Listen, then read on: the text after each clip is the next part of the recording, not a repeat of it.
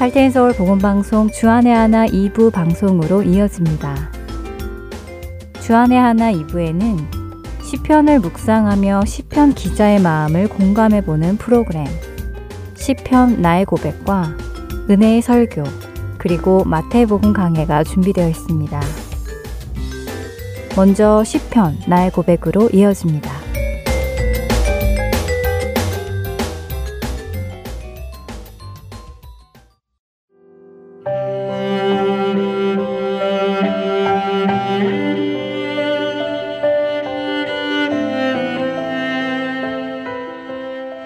애청자 여러분 안녕하세요. 시편 나의 고백 진행의 민경훈입니다. 여러분 욥의 이야기를 읽어보셨나요? 저는 욥의 이야기를 읽으면서 그에게 하루 동안 일어난 일들이 너무 충격적이어서 믿어지지 않을 정도였습니다. 어떻게 그 많은 일들을 당하고도 온전할 수 있을까 하면서 혹시 지어낸 이야기는 아닐까 하는 생각까지 들 정도였으니까요. 하지만 욥은 실제로 존재했던 사람이라고 하지요. 욥은 하루 동안 자신이 가진 모든 재산이 없어지는 것을 경험했습니다. 더 슬픈 것은 그의 일곱 아들과 셋 딸, 자녀 열명이 목숨을 잃어버리기까지 하지요. 이런 일을 당한 얼마 후 그는 발바닥에서 정수리까지 종기가 생겨서 가려움을 겪습니다. 얼마나 가려웠던지 그는 깨진 질그릇 조각으로 몸을 긁을 정도였습니다. 그런데 이런 욥의 모습을 본 욥의 아내가 보인 반응을 기억하시나요? 욥의 아내는 하나님께 입술로 범죄하지 않고 있는 욥을 향해 여전히 신실함을 지킬 것이냐며 차라리 하나님을 저주하고 죽으라 라고 말합니다. 우리 대부분은 욥의 아내의 이런 모습을 보며 아, 욥의 아내가 참 믿음이 없었구나 하는 생각을 하게 됩니다. 심지어 욥도 자신의 아내에게 어리석다고 말을 하지요. 하지만 저는 욥의 아내를 쉽게 믿음이 없다고 평가하기가 참 어렵더라고요. 왜냐하면 저 역시 제 자신이 조금만 힘들고 조금만 불편하면 바로 불평과 원망을 쏟기도 하기 때문이지요. 그렇게 욥의 아내의 모습을 보면 저는 저 자신의 모습이 떠올라서 그녀를 함부로 정죄하지 못하게 됩니다. 여러분은 어느 선까지 여러분의 믿음을 지킬 수 있을 것 같으세요?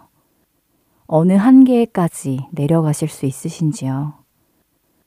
우리는 과연 내 자신의 생명보다 주님을 더 귀하게 여길 수 있을까요?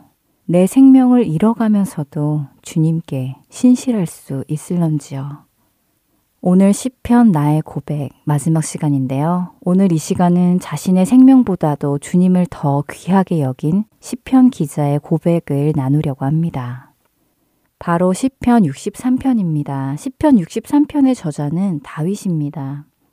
다윗은 자신의 아들 압살롬의 난을 피해 유다 광야로 도망하였을 때 이 시편 63편을 쓴 것으로 알려져 있습니다. 다윗이 피해 있던 유다 광야는 어떤 곳이었을까요? 그 광야는 물이 없어 마르고 황폐한 곳이라고 합니다. 이스라엘의 왕이었던 다윗, 사람들에게 칭송받던 그 다윗이 자신의 아들에게 쫓기어 초라한 모습으로 유다 광야에 피해 있게 되었습니다. 이런 상황에서 우리가 다윗이었다면 하나님께 어떻게 고백할 수 있을까요? 하나님, 어찌하여 이런 일이 내게 일어나게 하셨습니까? 한 나라의 왕이 이렇게 도망 다녀서야 되겠습니까? 정말 창피해서 백성들의 얼굴을 볼 수 없습니다. 빨리 정상으로 돌려주세요. 라고 하지 않을까요? 그런데 다윗은 그곳에서 어떤 고백을 했을까요? 10편 63편 3절에서 5절을 세 번역 성경으로 읽어드려 보겠습니다. 주님의 한결같은 사랑이 생명보다 더 소중하기에 내 입술로 주님께 영광을 돌립니다. 이 생명 다하도록 주님을 찬양하렵니다.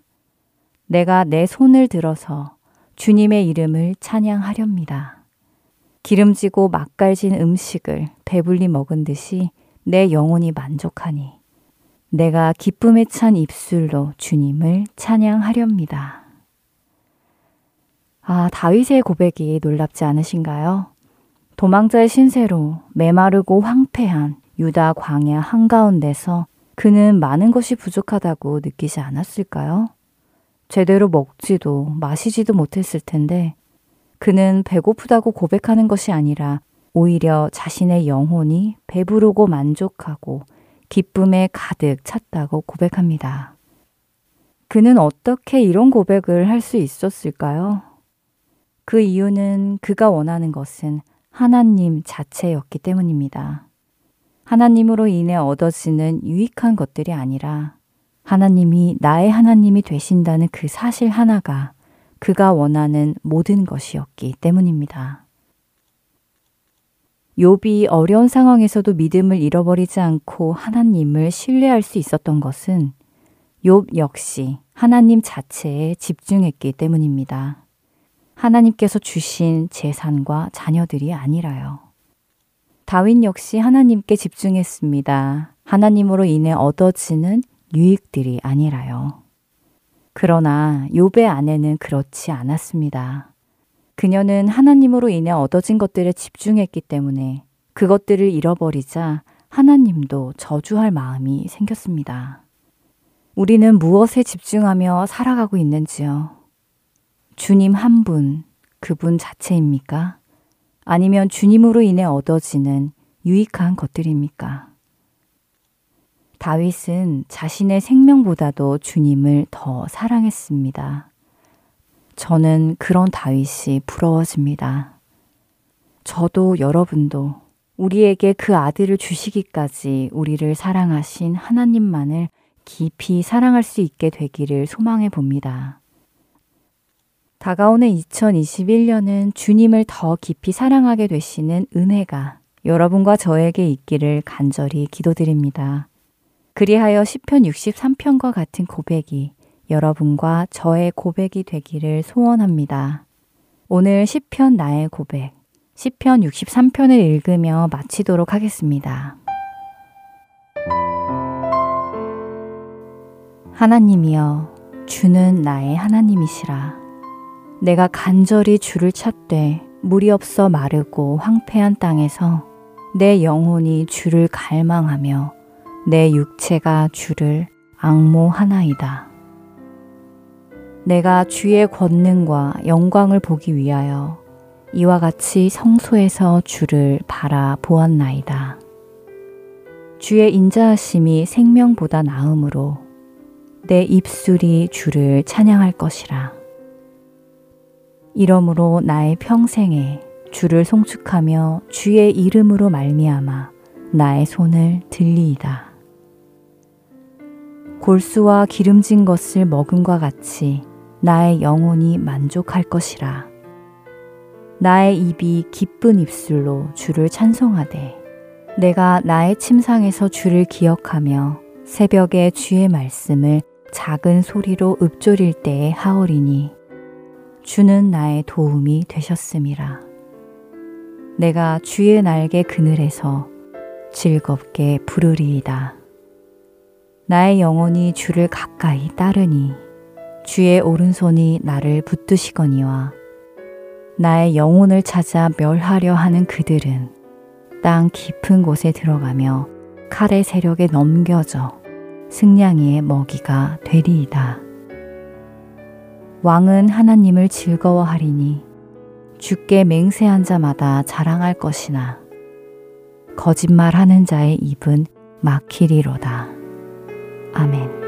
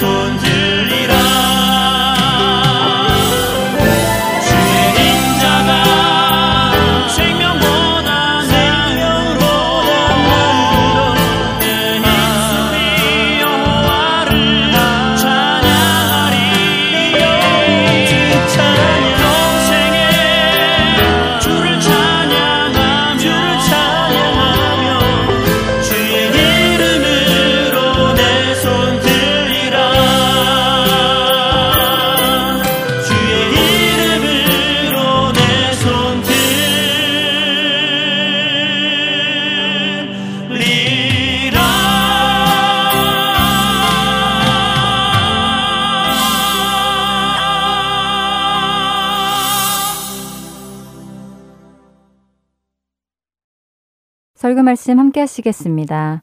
오늘은 경기도 성남시에 위치한 선한 목자교회 유기성 목사님께서 마태복음 25장 1절에서 13절까지의 말씀을 본문으로 준비는 하고 사십니까? 라는 제목의 말씀 전해 주십니다. 은혜 시간 되시길 바랍니다.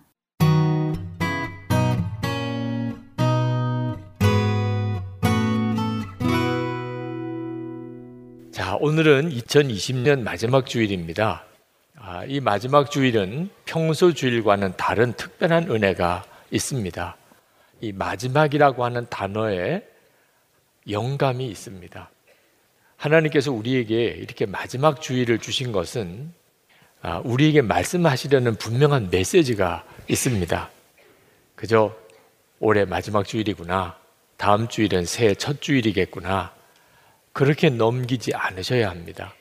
여러분 개인적으로 마지막 날이 있습니다. 반드시 마지막 날이 있습니다.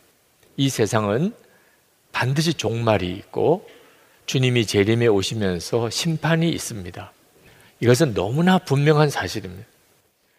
그래서 하나님께서 이 마지막 때를 준비하게 하기 위하여 해마다 마지막 주일을 우리에게 주신 것 같습니다. 마지막 때를 미리 준비하고 살으라는 거죠.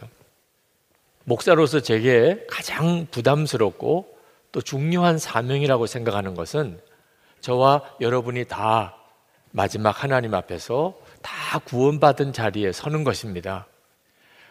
가장 먼저는 저의 문제겠죠. 제가 교인들을 다 천국에 들어가도록 잘 안내를 하고서 정작 제가 버림을 받는 일은 없어야 하잖아요. 그건 저에게 있어서는 가장 중요한 기도 제목이고 또 제가 정말 기도하는 문제입니다.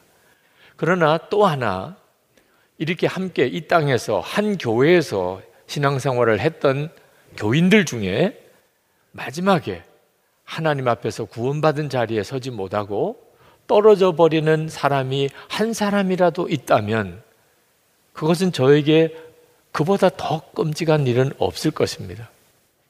오늘이 그 말씀을 여러분에게 드려야 되는 날입니다. 새벽에 일찍 잠이 깼습니다. 어젯밤에 심적인 부담이 꽤 컸습니다. 더 이상 잠이 오지 않아서 아주 새벽에 일어나서 기도하고 말씀을 다시 준비를 했습니다. 그만큼 오늘 이 말씀은 대단히 심각하고 중요한 말씀입니다. 여러분, 이 세상에 종말이 있고 예수님은 재림에 오시고 그리고 심판이 있을 거라는 것을 아는 것에서 그치면 안 됩니다. 여러분이 개인적으로 결국은 죽겠지, 죽을 날이 있겠지, 나도 이렇게 생각하고 지나가면 안 됩니다. 정말 그것을 안다면 준비해야 합니다. 준비 없이 마지막 날을 맞이한다는 것은 정말 끔찍한 일입니다. 우리가 이 세상에 육신으로 사는 게 길어도 100년입니다. 지나고 보면 아주 짧습니다. 남은 것은 영원한 삶입니다. 거기서 어떻게 결정 나느냐가 거기에 달려 있는 일입니다. 여러분, 죽음 앞에 서야 비로소 무엇이 중요한 것인지를 알게 됩니다. 안타까운 것은 죽음 앞에 서기 전까지 그걸 모르고 지날 때가 많다는 것입니다. 오늘 만약에 여러분이 마지막 날이라고 주님이 이제 너 내게 오너라.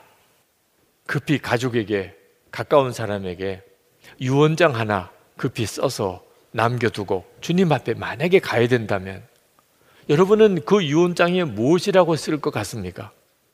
미안해요. 용서해 주세요. 이렇게 하나님 앞에 갑자기 가게 될 줄 몰랐어요. 사랑했어요. 맨 후에만 남는 것만 쓸 수밖에 없습니다. 그만큼 진짜 중요한 사람, 정말 중요한 일을 놓치고 살았다는 것. 여러분, 연말이 다가오면서 이런저런 고민거리도 많을 겁니다.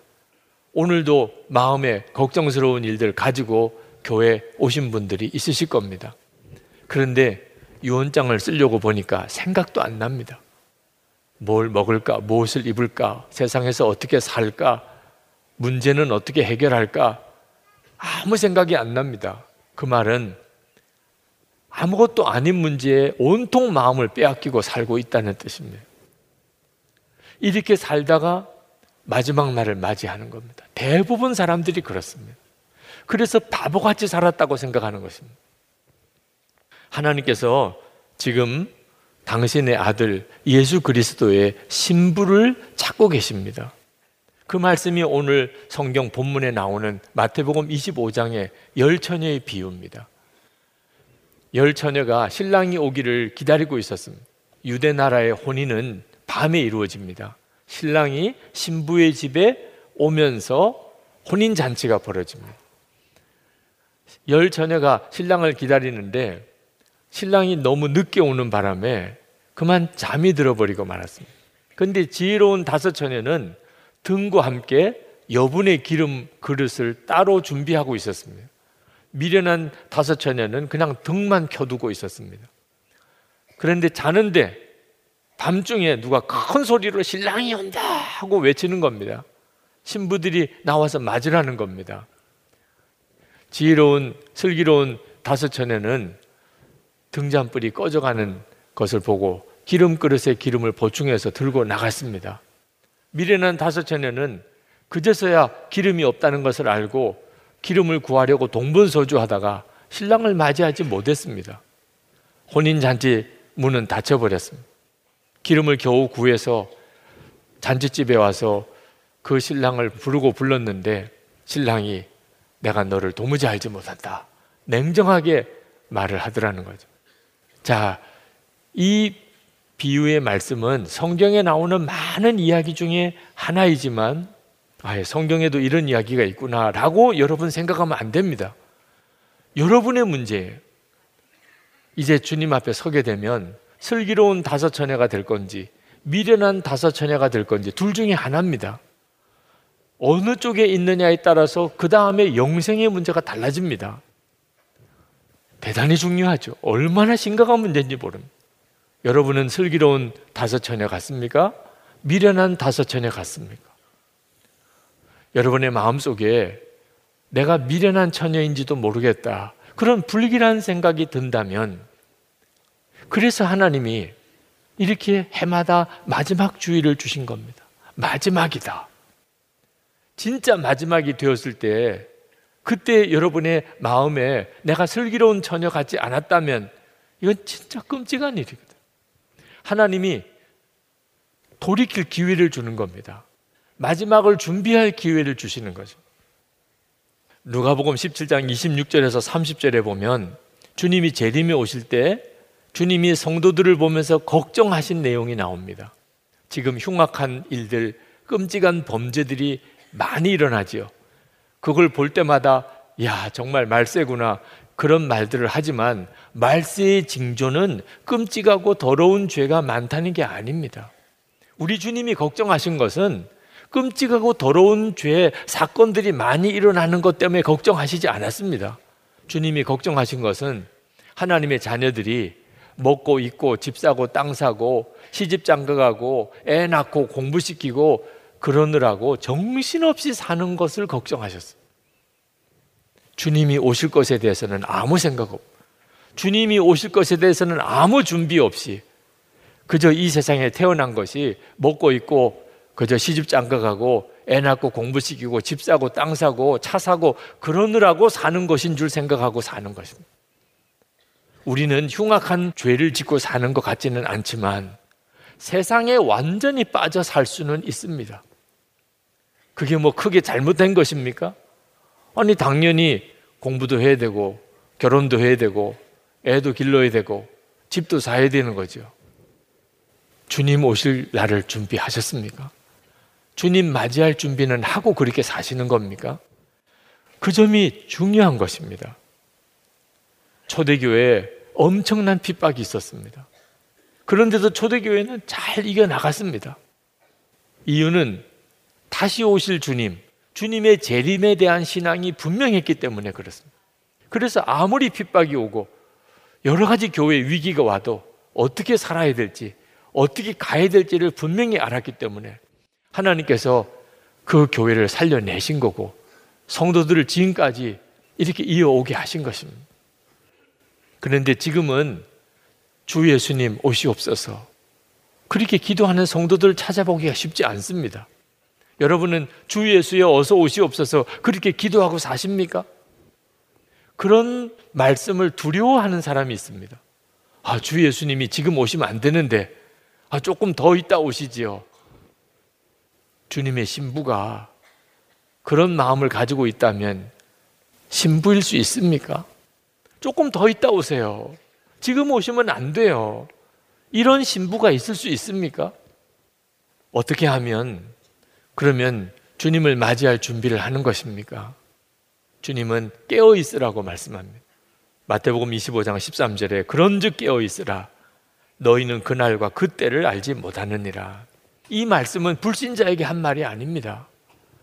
주님의 제자들에게 하신 말씀입니다.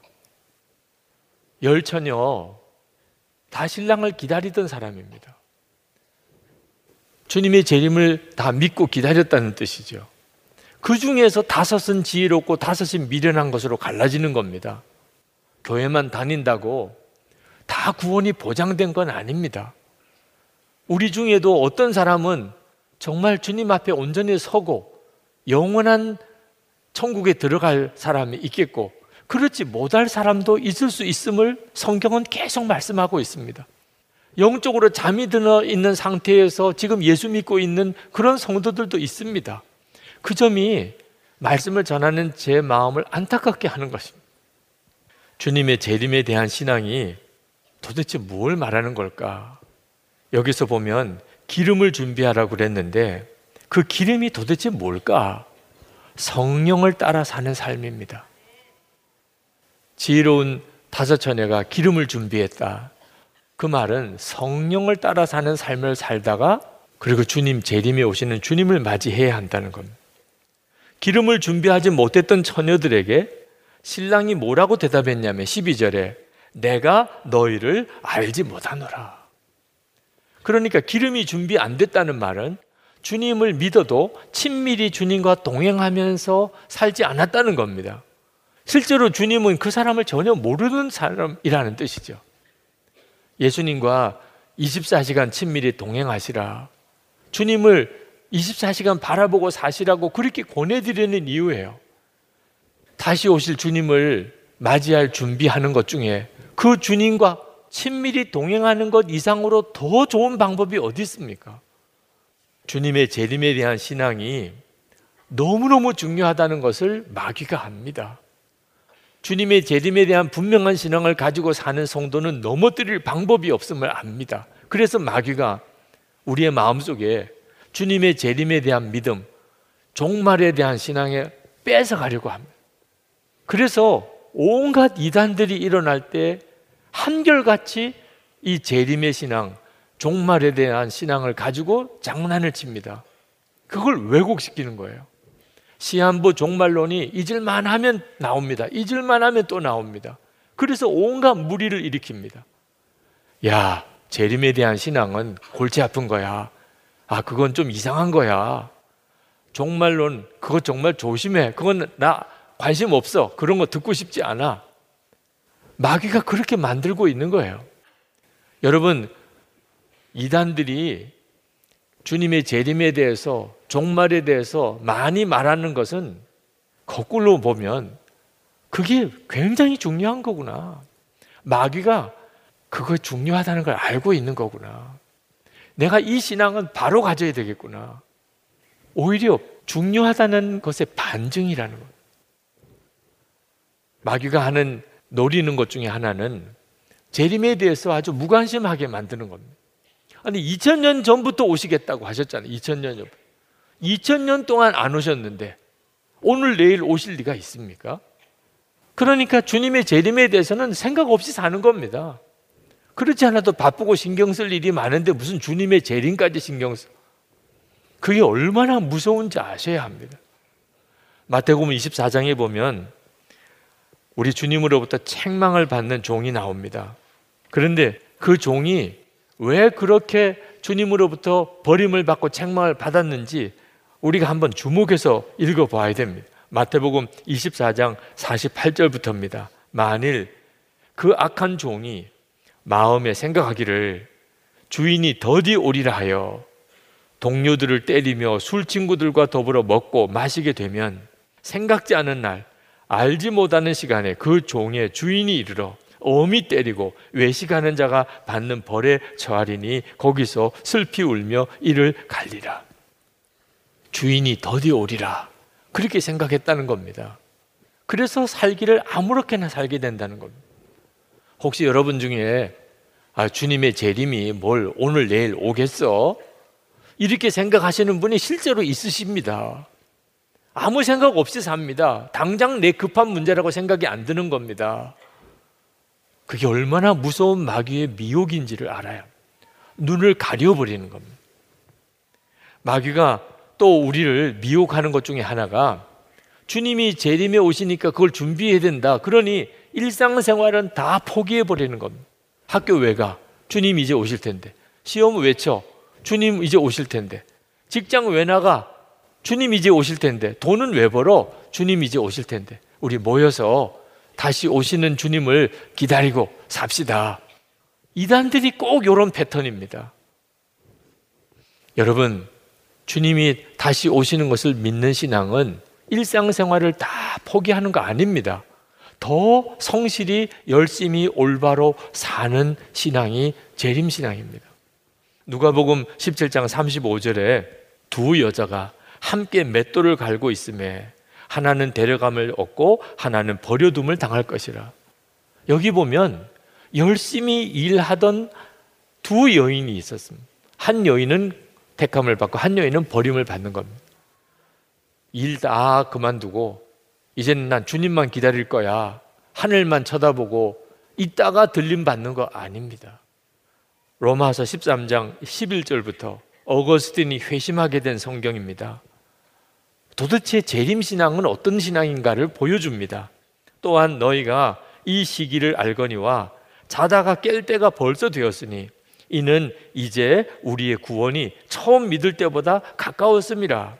밤이 깊고 낮이 가까웠으니 그러므로 우리의 어둠의 일을 벗고 빛의 갑옷을 입자. 낮에와 같이 단정히 행하고 방탕하거나 술 취하지 말며 음란하거나 호색하지 말며 다투거나 시기하지 말고 오직 주 예수 그리스도로 옷 입고 정력을 위하여 육신의 일을 도모하지 말라. 재림 신앙은 주님과 동행하는 삶을 사는 것입니다. 이제 오실 주님이 성령 안에서 지금 우리 안에 오셨으니 그 주님을 바라보고 사는 겁니다. 그러니 어떻게 호색하고 더러운 일하고 시기 질투하고 서로 다투고 그렇게 살겠습니까? 주님과 동행하는 삶이 빛 그리스도로 옷을 입는 거지요. 그렇게 사는 삶이 재림신앙입니다. 우리가 살다가 보면 남편이나 아내, 부모와 자녀 사이에도 가까이 하기 부담스러운 존재가 있을 수 있습니다.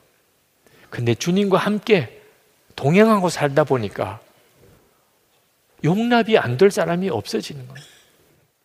어떤 때는 직장 지긋지긋하고 집안일 너무너무 싫고 그럴 수 있는 거죠. 그런데 주님과 동행하며 살다 보니까 직장이 얼마나 귀한지 그렇게 일상생활하는 가정일이 얼마나 소중한지를 깨닫게 되는. 우리의 삶 전체가 완전히 뒤바뀌어져 버리는 것입니다. 주님과 동행하게 되니까 죽을 때가 되었을 때 두렵지가 않습니다. 이제는 주님 앞에 가는구나. 주님, 이제 저의 영혼을 받아주세요. 그렇게 할 수 있는 것입니다. 주님과 동행하는 삶, 재림의 신앙이 분명한 성도가 되어야 비로소 이 세상을 온전히 바로 살 수가 있습니다. 제가 부산에서 목회할 때 어느 장로교회 목사님 한 분이 간암으로 아무것도 못하고 주일 설교만 겨우 하시면서 목회를 하시는 목사님이 계셨습니다. 그런데 교회는 더 놀랍게 부흥되는 거예요. 전혀 다른 교회 일을 하지 못하시는 매 주일마다 눈물바다 부흥해요. 그 목사님이 하시는 주일 설교는 그대로 유언 설교와 같았습니다. 여러분 죽어 사십시오. 주는 자가 받는 자보다 복이 있습니다. 그동안 움켜쥐고 사셨지요. 이제는 나눠주고 사세요. 아마 다른 때 설교했으면 부담스럽게 들렸을지 모르겠는데 죽음을 눈앞에 두신 목사님이 그렇게 설교하니까 다들 마음에 찔림을 받았습니다. 여러분 이제는 용서하세요. 이제는 사랑하세요. 이제는 화해하세요. 천국에서 그렇게 만나실 겁니까? 아직도 원수 맺고 살 이유가 뭡니까? 교회 안에 분란이 있고 다툼이 있고 하나 되지 못했던 관계가 다 풀어지기 시작했어요. 남에게 원망 들을 말, 상처될 말, 그런 말도 하지 마세요. 이제는 자녀 생각도 하시고 살아야죠. 하나님이 주신 사명 위에 죽도록 충성하세요. 아무것도 아닌 일, 결국 가면은 진짜 아무것도 아닌 그런 일들, 바람 잡는 것 같은 수고를 위해서는 그렇게 애간장을 끓이면서 살면서 주님을 위해서 하나님의 나라 위해서 무엇 하고 사십니까? 그냥 그렇게 설교하는 거예요. 죽음 앞에 섰을 때, 이제 주님 바라보고 살게 될 때, 모든 게 다 달리 보이기 시작하는 거예요. 우리의 인생 전체가 변하는 것입니다. 이제 여러분 질문 드립니다. 여러분, 주님을 맞이할 준비는 하고 사시는 겁니까? 그렇게 바쁘게 살고 힘든 일도 많고 고민도 많지만 우리가 구원받은 성도라면 주님을 맞이할 준비는 하고 그러고 살아야 하는 겁니다. 아직 아멘이라고 대답할 수가 없다면 그러면 오늘 내일 모레가 기회입니다. 2020년이 이제 마지막 날을 앞두고 주님은 우리에게 기회를 주시는 거예요. 진짜 마지막 날이 아닌 것이 감사한 거죠. 만약에 지금이 마지막이라면 내 인생의 끝이 이렇게 왔다면 나는 준비되어 있나? 지금 이 모습으로 주님을 만날 수 있는 건가? 만약에 여러분이 은밀히 죄 짓는 것이 있다면 아직도 끊지 못한 죄가 있다면 아직도 관계가 해결되지 못한 관계가 있다면 여러분 그렇게 주님 만나게 되는 거 아십니까? 이거 해결해야 되는데 이러면 안 되는데 그러다가 끝까지 가는 겁니다. 하나님이 이렇게 돌이킬 기회를 주시고 마지막 날을 점검할 날을 주셨는데도 그냥 무심히 지나가 버리면 나중에 가서는 주님 앞에 변명의 여지가 없게 됩니다.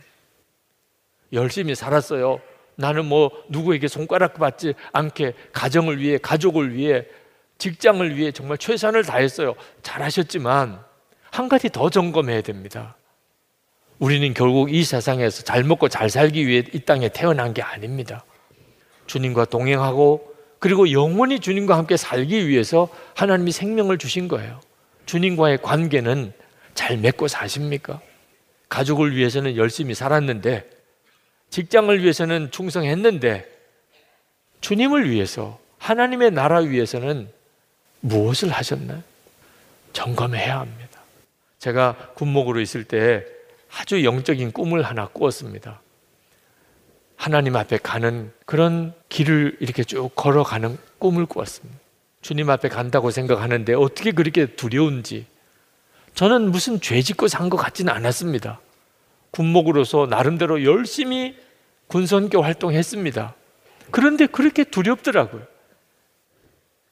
그때 마음에 깨달아지는 것이 내가 이 설교 열심히 하고 군인들 열심히 찾아보고 목회 열심히 하고 그것조차도 사실은 다 나를 위해서 한 거더라.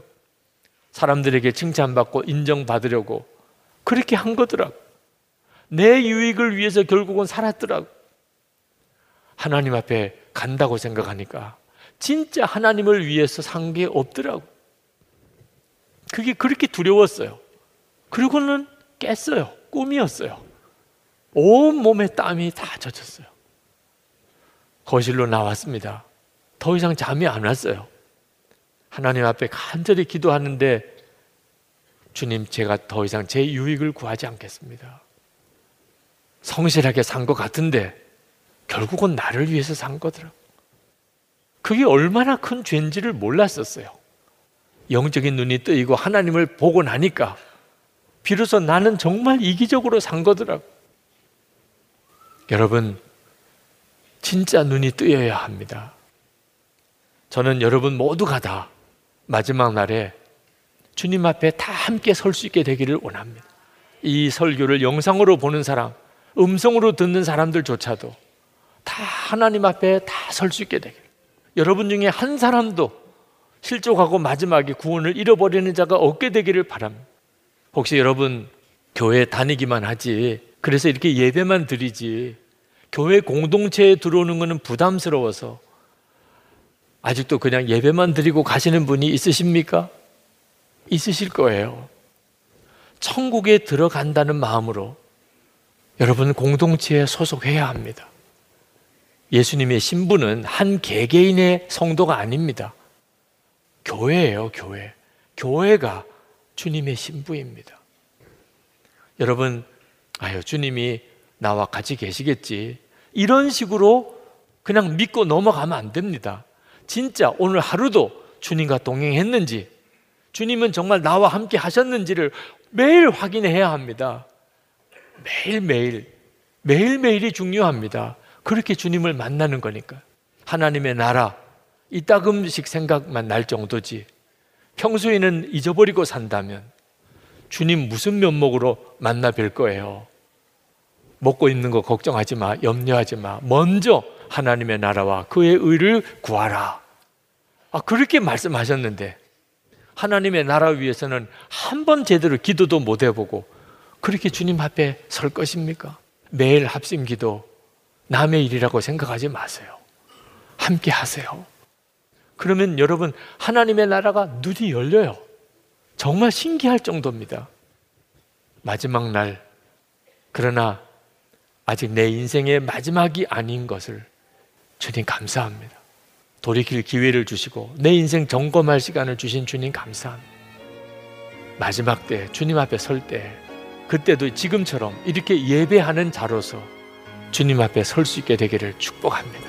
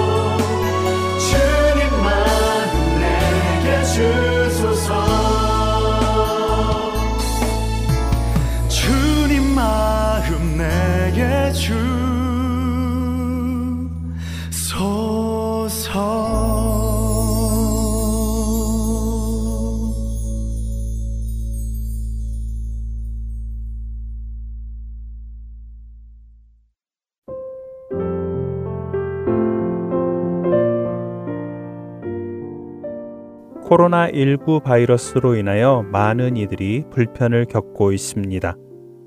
특별히 모이는 것이 어려워 교회의 예배들도 온라인 예배로 드려지고 있습니다. 이에 저희 하트앤서울 복음방송에서는 온라인 예배의 혜택을 받지 못하고 계시는 분들을 위하여 인터넷 예배 방송을 특별히 제작하여 스마트폰 앱과 mp3 CD에 담아 드립니다. 예배를 드리기 원하시는 시간에 스마트폰 앱에서 인터넷 예배를 클릭하시거나 mp3 CD에서 네 번째 시간을 선택하시면 인터넷 예배가 재생됩니다.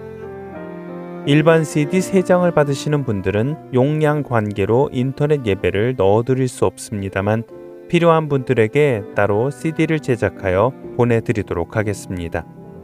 인터넷 예배 방송 CD를 매주 받고 싶은 분들, 그리고 앱 설치에 대해 궁금한 점이 있으시거나 도움이 필요하신 분들은 방송사 사무실 602-866-8999로 전화 주시거나 heartandseoul.org@gmail.com으로 연락 주시면 안내해 드리겠습니다.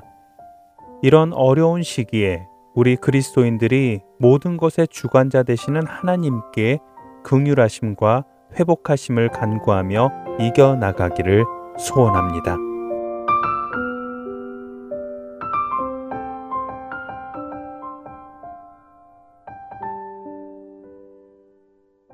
계속해서 마태복음 강해 보내드립니다.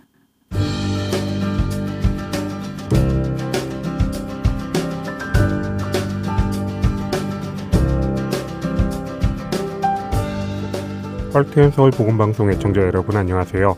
마태복음 강의 김태종 목사입니다. 오늘은 마태복음의 마지막 장인 28장을 살펴보도록 하겠습니다. 먼저 1절부터 7절까지의 말씀입니다. 안식일이 다 지나고 안식 후 첫날이 되려는 새벽에 막달라 마리아와 다른 마리아가 무덤을 보려고 갔더니 큰 지진이 나며 주의 천사가 하늘로부터 내려와 돌을 굴려내고 그 위에 앉았는데 그 형상이 번개 같고 그 옷은 눈같이 희건을 지키던 자들이 그를 무서워하여 떨며 죽은 사람과 같이 되었더라. 천사가 여자들에게 말하여 이르되 너희는 무서워하지 말라 십자가에 못 박히신 예수를 너희가 찾는 줄을 내가 아노라. 그가 여기 계시지 않고 그가 말씀하시던 대로 살아나셨느니라. 와서 그가 누우셨던 곳을 보라. 또 빨리 가서 그의 제자들에게 이르되 그가 죽은 자 가운데서 살아나셨고 너희보다 먼저 갈릴리로 가시나니 거기서 너희가 배우리라 하라. 보라, 내가 너희에게 일렀느니라 하거늘. 예수님께서 부활을 약속하신 3일째 되는 날 아침입니다. 몇 명의 여인이 예수님의 무덤을 찾는 것으로 28장은 시작됩니다. 그런데 예수님의 무덤에 큰 지진이 나며 천사가 예수님의 무덤을 막고 있었던 돌을 굴려내고 그 위에 앉았고 예수님을 지키던 병사들은 이 광경에 죽은 사람처럼 굳어버렸습니다. 그 3일째 아침, 각각의 기대와 목적으로 모인 현장에서 예수님은 그 누구의 기대도 아닌 하나님께서 계획하신 대로 이미 수차례 제자들에게 말씀하신 대로 다시 살아나셨고 말씀을 이루신 것입니다. 그런데 과연 그녀들은 무엇을 기대하며 예수님의 무덤을 찾아갔을까요? 무슨 생각으로 예수님의 빈 무덤을 찾아간 것일까요? 이미 천사는 그녀들이 어떠한 생각을 가지고 이곳에 왔는지, 무엇을 위해 이곳에 왔는지 알고 있다고 이야기합니다. 같은 사건을 기록하고 있는 마가복음 16장 1절에는 예수께 바르기 위하여 향품을 사다 두었다가 3절에는 누가 우리를 위하여 무덤문에서 돌을 굴려주리요 라고 그녀들이 이야기하는 모습을 볼 수 있습니다. 그녀들이 예수님을 찾은 이유는 안타깝게도 부활에 대한 예수님의 말씀을 기억하고 기대하여 찾아간 것이 아니라 예수님의 시체에 향품을 바르기 위함이었다는 것을 알 수 있습니다. 그토록 사랑하던 예수님이었지만 진짜 그리스도를 이해하지 못하는 한계는 어쩔 수 없는 것이었지요. 하지만 천사는 6절에서 분명하게 이야기합니다. 그가 말씀하시던 대로 살아나셨느니라 라고요. 그리고 온전히 믿지 못하던 그들에게 의심치 않도록 와서 예수님께서 누우셨던 곳을 보고 확인하라고 합니다. 직접 보고 믿고 예수님께서 말씀하셨던 부활의 사건을 전하라고 천사는 이야기합니다. 그리고 8절부터 10절까지 예수님의 부활의 소식을 들은 여인들이 다름박질하여 제자들에게 달려가는 모습이 기록되어 있습니다. 그 여자들이 무서움과 큰 기쁨으로 빨리 무덤을 떠나 제자들에게 알리려고 다름질하이세 예수께서 그들을 만나 이르시되 평안하냐 하시거늘 여자들이 나아가 그 발을 붙잡고 경배하니 이에 예수께서 이르시되 무서워하지 말라 가서 내 형제들에게 갈릴리로 가라 하라 거기서 나를 보리라 하시니라 기쁨으로 달려가던 여인들은 기대하지 못하던 순간에 그토록 바라던 예수님을 만납니다. 예수님께서는 자신을 그토록 사랑하던 여인들을 가장 먼저 만나 주셨습니다. 예수님을 만난 그들의 마음은 과연 어떠한 마음이었을까요? 비록 온전히 예수님의 말씀을 기억하지 못하여 다른 기대로 빈 무덤을 향해 갔었지만 자신들의 눈으로 예수님이 계셨던 곳을 확인하고 이제는 살아계신 예수님을 만나 이야기를 나누게 된 지금 과연 그들의 마음은 어땠을까요? 아직도 잘 믿기지 않는 일들이 계속하여 일어나고 있습니다. 천사를 보고 무덤을 막고 있던 큰 돌이 굴려져 있고 죽은 것으로 끝이라고 생각했던 예수님을 다시 보게 되었으니 이 얼마나 놀라운 일일까요? 분명 감당할 수 없는 기쁨과 두려움이 함께 했을 것입니다. 그러하기에 그들이 예수님을 만난 후 할 수 있었던 것은 예수님의 발을 붙잡고 경배하는 것 뿐이었습니다.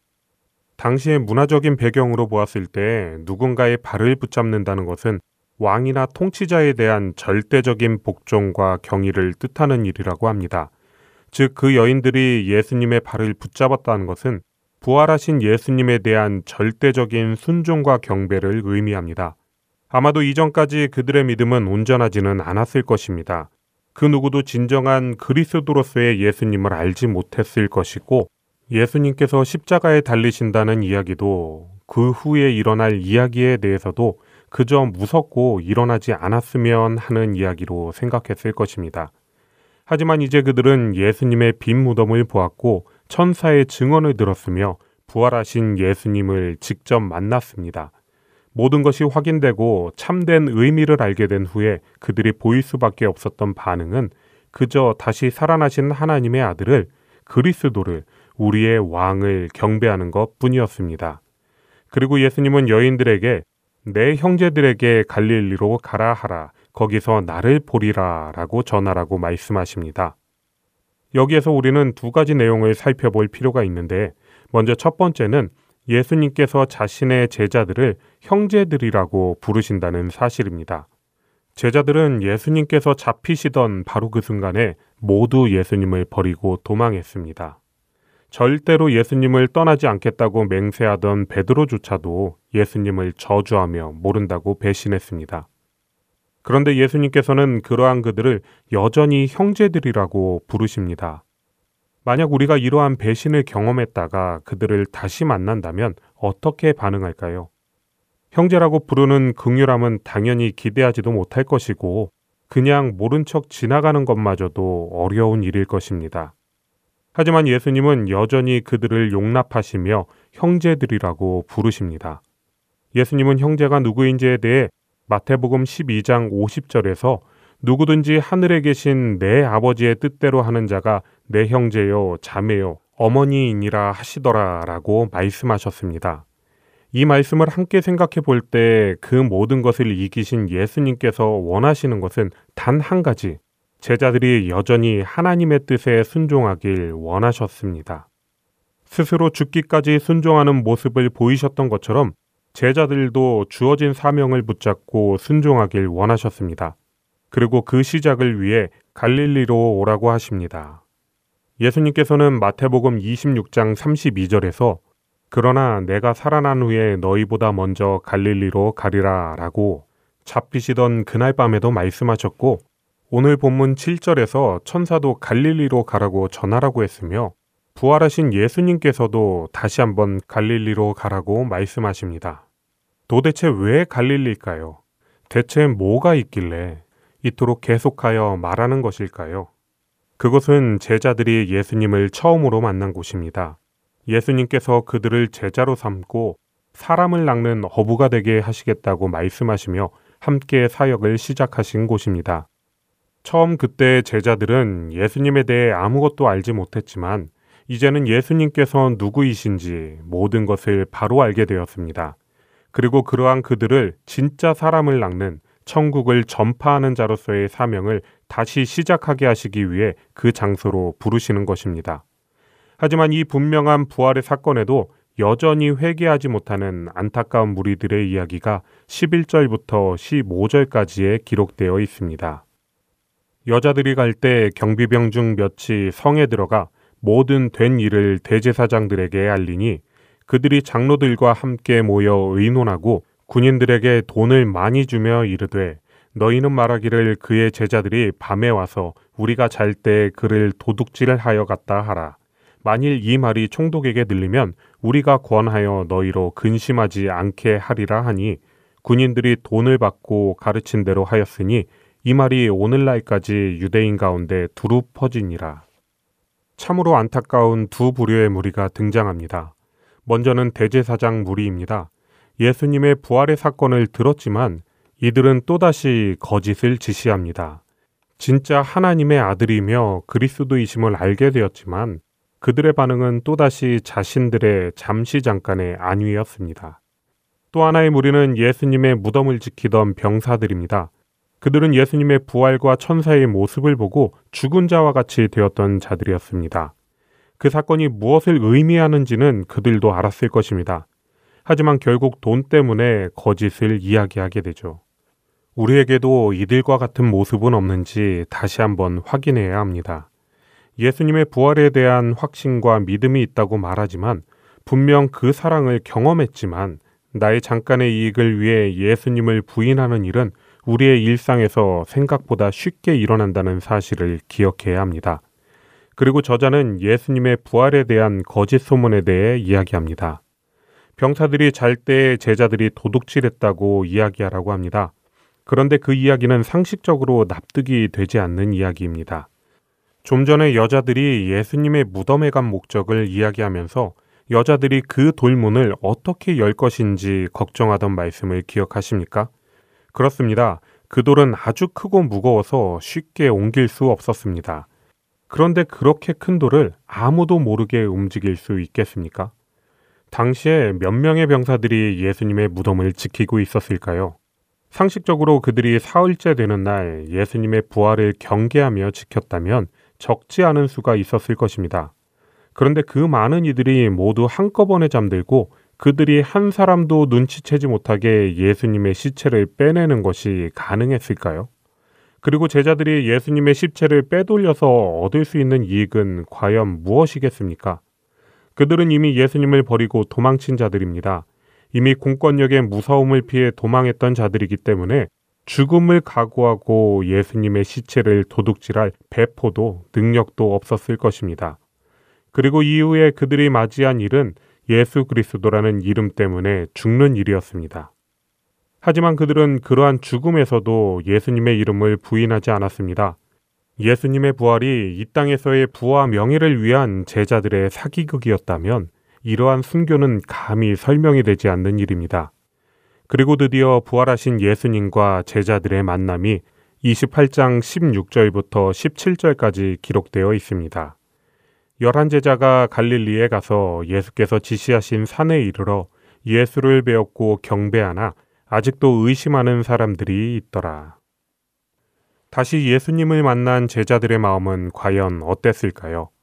예수님을 처음 만났던 날, 병들고 아픈 이들에게 기적을 베푸시던 예수님의 모습, 함께 먹고 마시며 잠들었던 3년의 시간, 함께 했었지만 예수님을 팔았던 가론 유다에 대한 기억, 그리고 절대로 배신하지 않겠다던 자신들의 다짐들. 수많은 기억과 생각으로 예수님께 나아왔을 것입니다. 하지만 그러한 복잡한 신경의 그들도 부활하신 예수님을 처음으로 만났던 막달라 마리아 일행과 마찬가지로 예수님을 경배합니다. 수많은 기억과 함께 부활하신 예수님을 온전하신 하나님의 아들 그리스도로 인정하며 경배할 수밖에 없었습니다.